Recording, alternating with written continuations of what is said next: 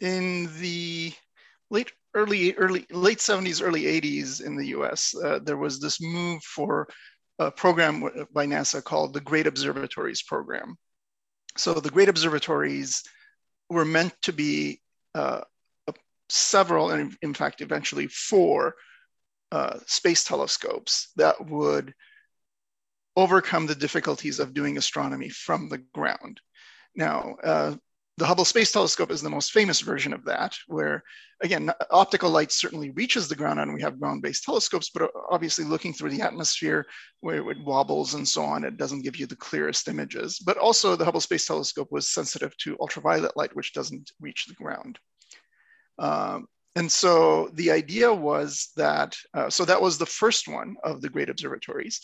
And then NASA would have three more great observatories, each one uh, going to a particular other wavelength region which is not you know detectable or easily detectable from the ground.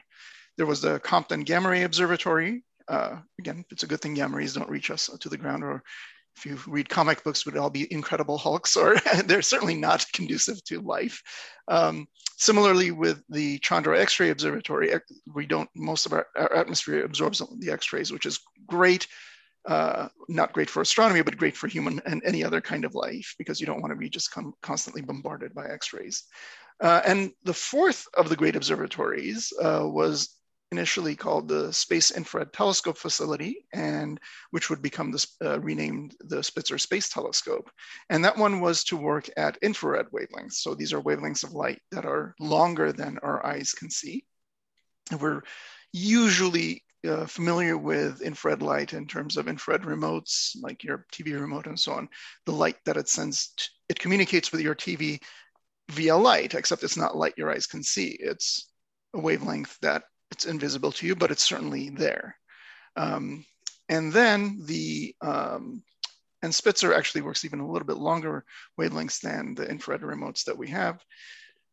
And um, it's very difficult to do infrared astronomy from the ground, not impossible, but one of the difficulties from doing infrared from the ground is the fact that uh, there's water vapor in our atmosphere, which is certainly very good for us uh, in general, but water vapor is very good at absorbing infrared light. And in fact, it's the most common um, uh, molecule in the air that absorbs infrared and gives us a limited greenhouse effect, which makes the Earth warm enough for us to exist in. Now, uh, we often hear about carbon dioxide as being uh, the infrared absorbing and hence heating and greenhouse gas.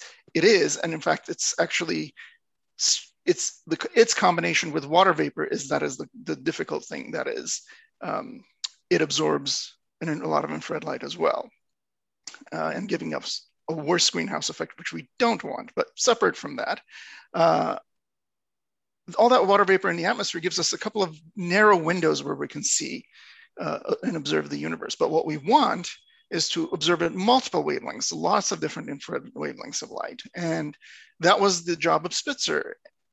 The other thing about infrared light, which people may be familiar with, is that uh, we often think uh, hear about infrared cameras where you can see things in, at night, or they're often called night vision cameras, night vision cameras can operate in one of two ways. One is they either amplify whatever the ambient light is, whatever light is available.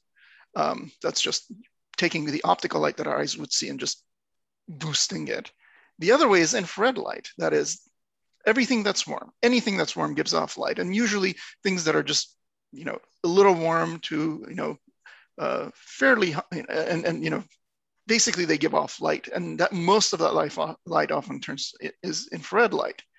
And so the advantage of going into space is the fact that our atmosphere actually emits infrared light. So you don't want to look at the universe through this glowing foreground of our own atmosphere in addition to the fact that a lot of that, the water vapor in the atmosphere also absorbs that infrared light coming from space. So the uh, Spitzer Space Telescope was designed to basically overcome all of those things. First, by being above the atmosphere, which makes life a lot easier. So you don't have something absorbing that light. And the other part of it is that if it's warm, it will emit its own infrared light. So you're seeing the light from your own telescope as opposed to the stars and the galaxies and everything else that's out there. So what you want is your telescope to be very cold. And one of the advantages of the Spitzer Space Telescope was in, by being in space is that you can actually cool it down. And that's the image of it floating behind me. And you see that big shield on one side. Uh, that shield actually protects it from the sun and makes it very cool on the, the tube side, the telescope side. On the other side of that shield is a solar panel, so that's how we get our power. But then no sunlight is allowed to fall onto the telescope itself. In addition to that, we carried liquid helium, which is very, very cold. And so we use that to cool the telescope and the instruments within the telescope. So we could be very cold so that we're not emitting any of the light that we hope to detect from things that are not our telescope, from stars, galaxies, and so on. Uh, so that was um, the genesis of the idea. And then the technology, you know, a lot of technological development had to be done to both have, have it operate the way it was operating at those cold temperatures, although there have been other infrared space observatories, this was very innovative. But then the other part of it was that, you know, once it was launched in 2003, um, it was in what's called an Earth trailing orbit because the Earth itself is warm. So we don't want to be next to a warm thing. If we are, then you have to actually expend more of your liquid helium to keep yourself cold. So we're in what's called an Earth trailing orbit. So we basically had the spacecraft give it just enough of a push so that it started drifting away from the Earth in the same orbit as the Earth is in the sun. That is, we're orbiting the sun at one year uh, intervals, just like the Earth is, except we were just slowed down a little bit so that we were just getting further and further separated from the Earth. So we didn't get any heat from the Earth. We have the sun shield uh, blocking the sun from the telescope, and we could go down to nearly five degrees Kelvin um, to uh, basically be very cold. So then anything that was warmer than that in the universe, we could you know, detect the light and observe it.